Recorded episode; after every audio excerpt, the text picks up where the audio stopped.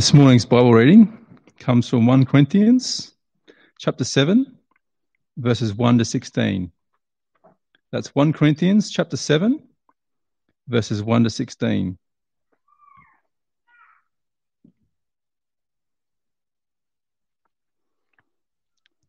Now the matters you wrote about it is good for a man not to have sexual relations with a woman. But since sexual immorality, immorality is occurring each man should have sexual relations with his own wife, and each woman with her own husband. The husband should fulfill his marital duty to his wife, and likewise the wife to her husband.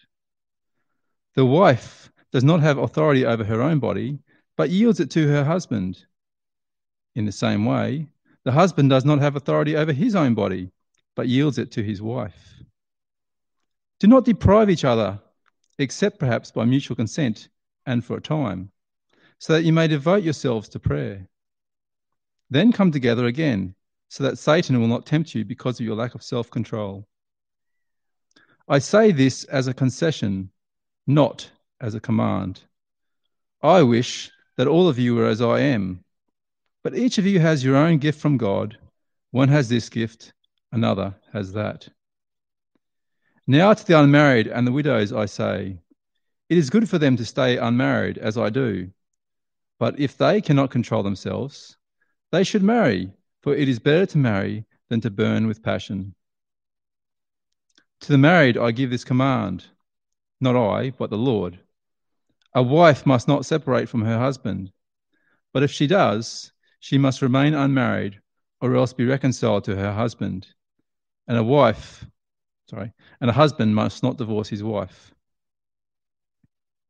To the rest I say this I, not the Lord, if any brother has a wife who is not a believer, and she is willing to live with him, he must not divorce her. And if a woman has a husband who is not a believer, and he is willing to live with her, she must not divorce him.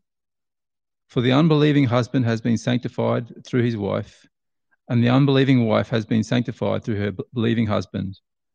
Otherwise, your children would be unclean, but as, as it is, they are holy. But if the unbeliever leaves, let it be so. The brother or the sister is not bound in such circumstances. God has called us to live in peace. How do you know, wife, whether you will save your husband? Or how do you know, husband, whether you will save your wife?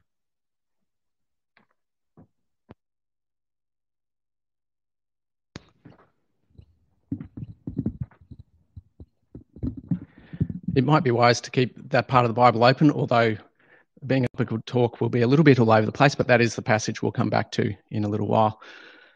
Um, how about I pray for us as we think about another question that people live by? Let's pray. A statement people live by, rather. Heavenly Father, we ask that in everything we would be living to give glory to you. Lord, we pray that we wouldn't be dis- distracted by the world around us, not living for you. Lord, we pray that in the area of relationships, we pray that we would stand out as your people. And we pray in Jesus' name. Amen. So we're spending three weeks thinking about sayings that people live by, sayings that people make their big decisions based on. The first one was, so long as you're happy. That's the main thing. Last week was, be true to yourself. And this week, well, it's less of a saying that people live by, it's more of a, a thought bubble it's more something that we say to ourselves. Not many people actually say this one out loud. If only I could meet the right person. If only I could meet the right person. You might say that out loud, but I think more often it's said to ourselves. The quest for the perfect relationship, it's something that young people spend a lot of time thinking about. Maybe particularly at the end of a year when you've got formals and semi formals and who are you going to take and all that sort of stuff.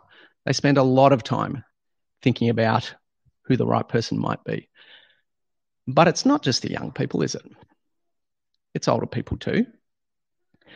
Um, those who have had a relationship end are very quick to feel the pressure to find the right person again.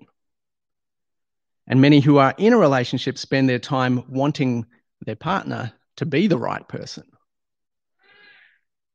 And there's a lot of people of all ages who are single but would rather not be. If only I could meet the right person. Then there's the way that we kind of live out this statement in other people. You know, matchmaking for your friends. So if only you could find the right person. It's the kind of area where grandparents are particularly strong. They know how to play their hand on this one. Um, grandparents saying, God's got a special someone out there for you. There's pressure to find the right person.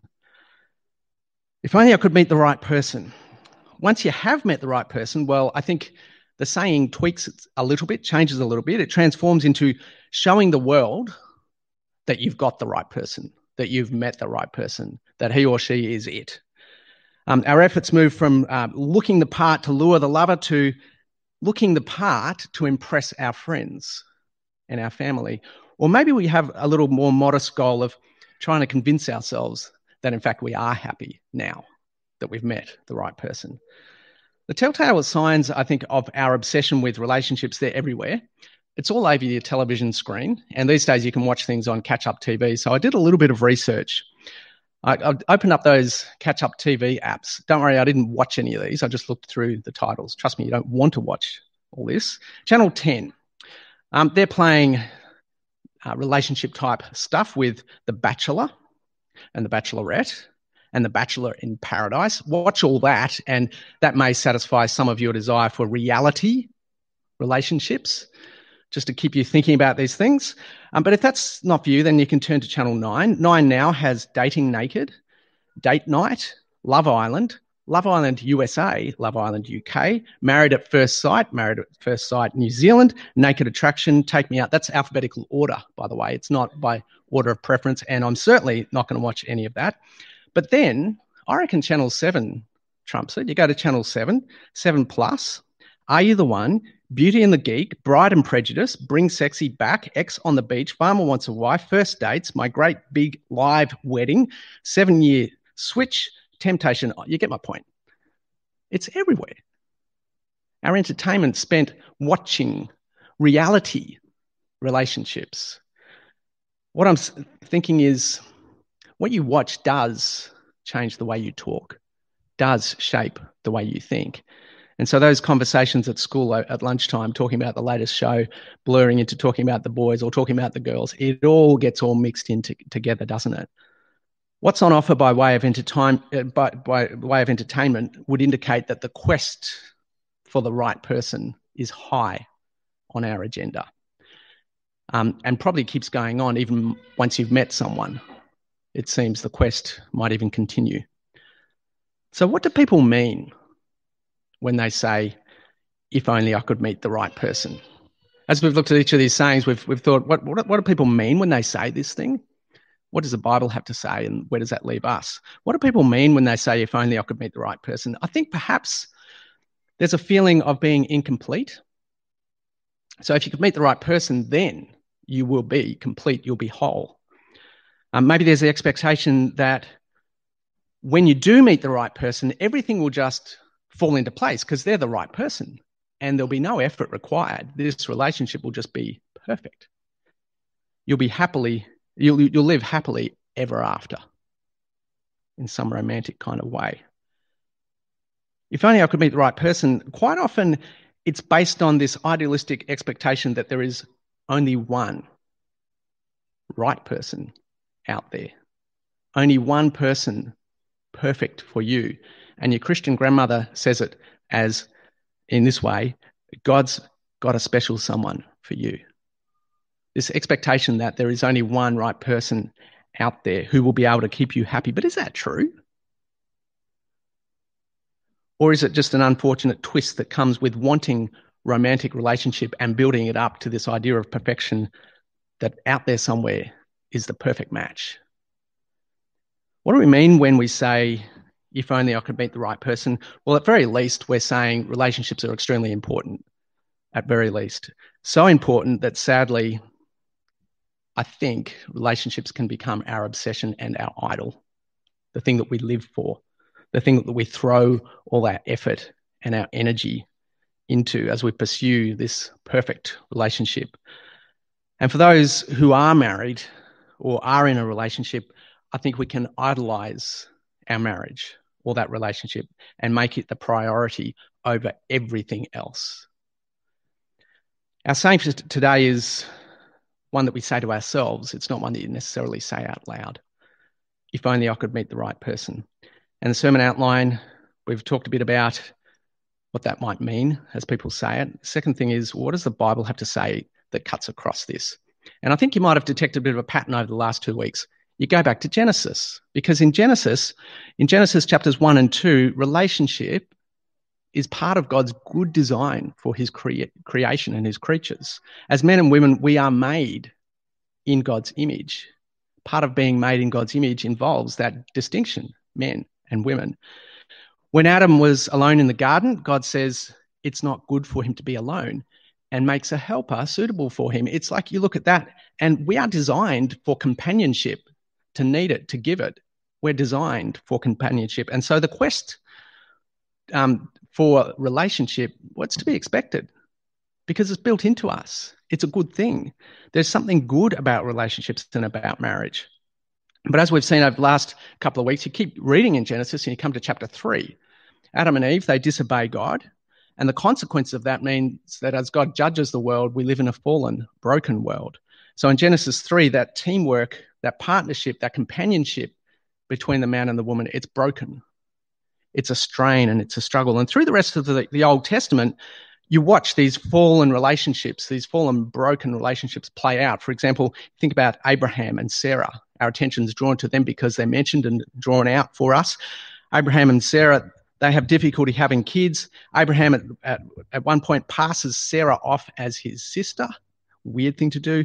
And then um, Sarah gives Abraham her maidservant to start a family. This is just weird, kind of broken relationship stuff happening.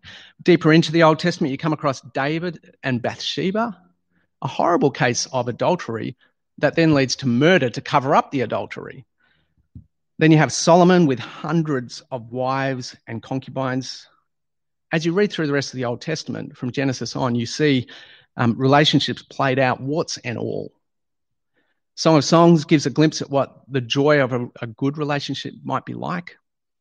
Proverbs 31 paints the picture of a godly woman. Right through the Proverbs, there's warnings and instructions to men to be self controlled. Proverbs 21, verse 9 declares it's better to live on the corner of a rooftop than to be in a house with a nagging wife. There's all sorts of wisdom in the Old Testament. The Old Testament shows us human relationships in a fallen world. And then you come to the New Testament. And when you hit the New Testament, it dismantles the idea that relationships are everything, takes it apart. Jesus shatters the idea of finding the right person and living happily ever after. Jesus shatters that idea of happy ever after by saying there's no marriage in heaven. Don't believe me? Have a look at Matthew chapter 22, verse 30 in your own time. It comes in the context of the Sadducees who don't believe in life after, or don't believe in the resurrection.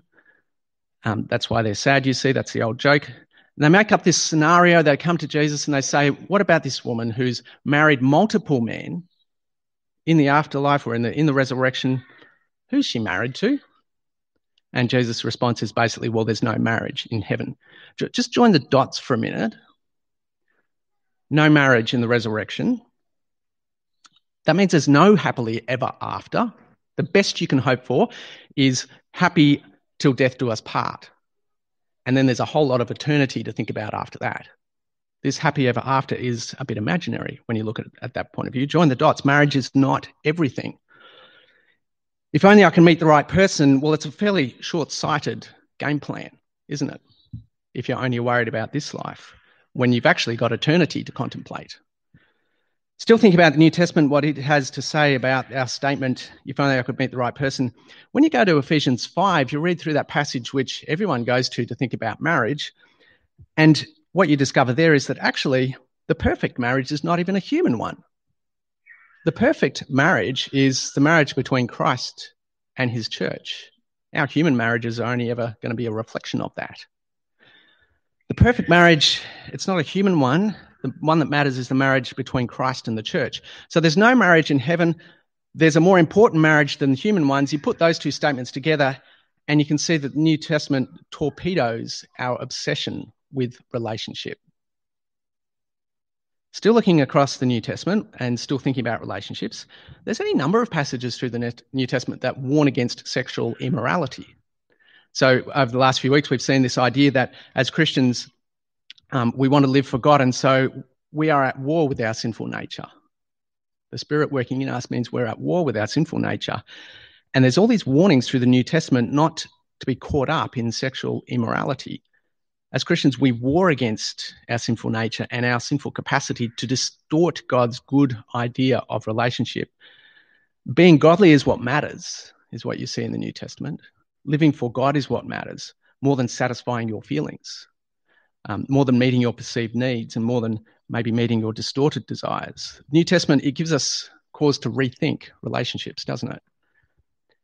If only I could meet the right person, well, really, it can be a distraction, can't it? From what really matters living for Jesus. So we're thinking about what the Bible says. Let's look a bit closer at the passage that was read for us. So hopefully you've still got it in front of you. It's 1 Corinthians chapter 7. And as is the risk with topical sermons, we're just going to land in this passage without much context. A little bit of context, though, when you look at verse 1, you'll see what the Apostle Paul is doing here is he's addressing questions which the Corinthian Christians have asked. And reading between the lines, it seems like there may be an expectation that a marriage couple might, a married couple might be more holy if they can abstain from sex. To which Paul says in verse 2 to 5, no, not true, and don't deprive each other. But from there, he goes on to, to say a number of things about marriage. In verse 7, have a look at verse 7. Sounds there like Paul is single.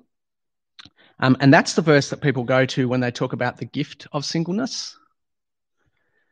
I remember a, a single Christian man in Christian ministry who said that he chose to be single for the sake of the gospel. Was a conscious decision that he made. But I remember him giving a warning to single people against claiming that gift of deliberately choosing to be single for the sake of the gospel, because he said it's very different to accidentally being single or being single when you rather not be. And I think that distinction is very important. I suspect there's very few who have the gift or the ability um, to remain single for the sake of the gospel. He goes on, um, as you keep reading, verse 7, uh, chapter 7, verse 8, he starts giving reasons to be single. Uh, 7 verse 8, now to the unmarried and widows, I say, it's good for them to stay unmarried, as I do. It's kind of like saying, if you've got the choice to be single, it's a good thing to do. But in verse 9, he says, you don't have to. There's no compulsion there. Um, verse 10 starts to talk about those who are married and they're told not to separate, but then he deals with a delicate exception. Um, a situation in verse 12, it sounds like a married couple where subsequently, so after being married, one of them becomes a Christian. Verse 13 says, if the unbelieving spouse chooses to stay with them, fine. But in verse 15, it says, if they choose to leave, let them go. That's huge. Can you see that being a Christian is actually more important than being married? Join the dots there. Think about it. I think the point then of verse 14 is that in this mixed marriage, Christian married to non Christian, um, the Christian doesn't defile themselves by remaining in the marriage. And perhaps there's echoes of 7 verse 1 behind this, this idea of somehow being um, more sanctified. Um, and even in a mixed marriage, the kids aren't um, impure. But again, you look at that and you think that this is not a way that we would normally think. But what matters above everything else is being holy, being godly. The fact that um, this needs to be said, that you might let your husband or your wife leave you because they don't like the fact that you're Christian, it's a big thing. And there's practical impl- implications for marriage as you think through what's important. But I think there's also a warning here for those who may be considering marrying a non Christian. If you're a Christian thinking about dating or marrying a non Christian, look at verse 16. I think it would be wise not to. Verse 16 says, How do you know, wife, whether you will save your husband? Or how do you know, husband, whether you will save your wife? Remember, this is Paul saying, Let your husband leave you if they don't like the fact that you're Christian, you don't know whether you can save them.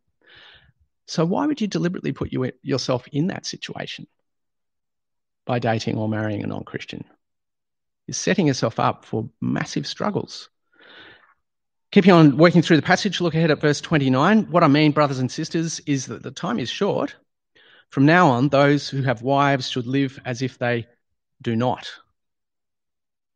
Read that again. What I mean, brothers and sisters, is the time is short. From now on, those who have wives should live as though they do not. There's a kind of an urgency about being a Christian. There's something more important than anything else. So if you're married, he says, live as if you're not. There's hyperbole in the way that he's speaking. It's a bit like a bit like the way Jesus says, if your hand causes you to sin, chop it off. It's hyperbole, but you get the point, don't you? Um, it's not just marriage he's picking on. So you read on, verse 29. What I mean, brothers and sisters, is that time is short. From now on, those who have wives should live as though they do not, those who mourn as if they did not, those who are happy as if they were not, those who buy something as if it was not theirs to keep, those who use the things of this world as if not engrossed in them, for this world, in its present form, is passing away. And on it goes, urging the Corinthians, urging us to be living for Jesus over and above everything else in this life on this earth. Living for Jesus is the most important thing.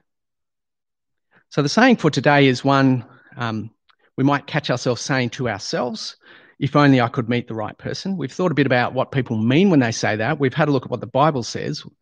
Where does it leave us as you put all this together? I think the biggest take home is do not let relationships be your idol.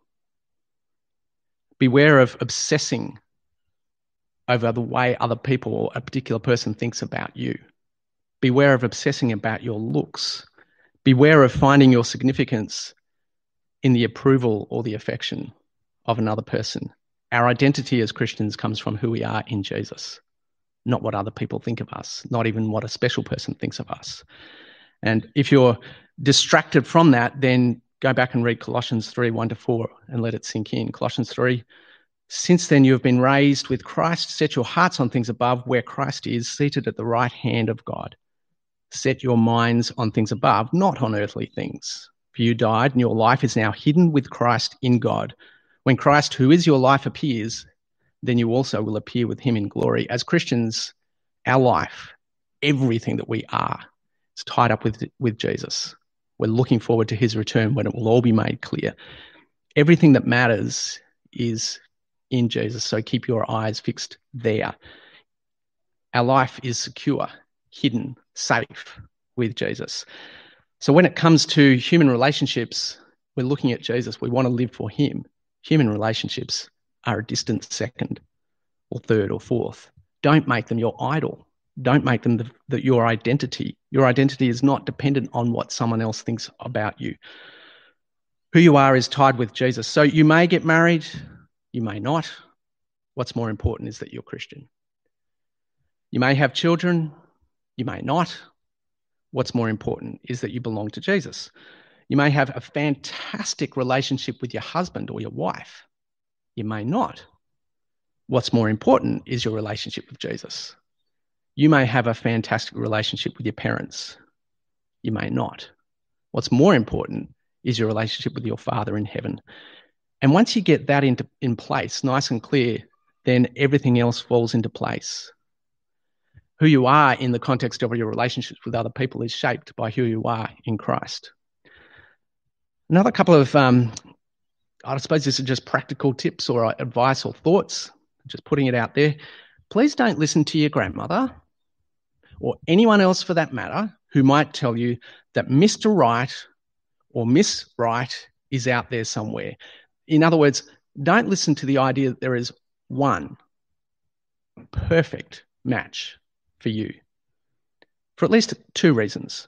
First reason is there's no one perfect out there. Trust me, we are all sinners.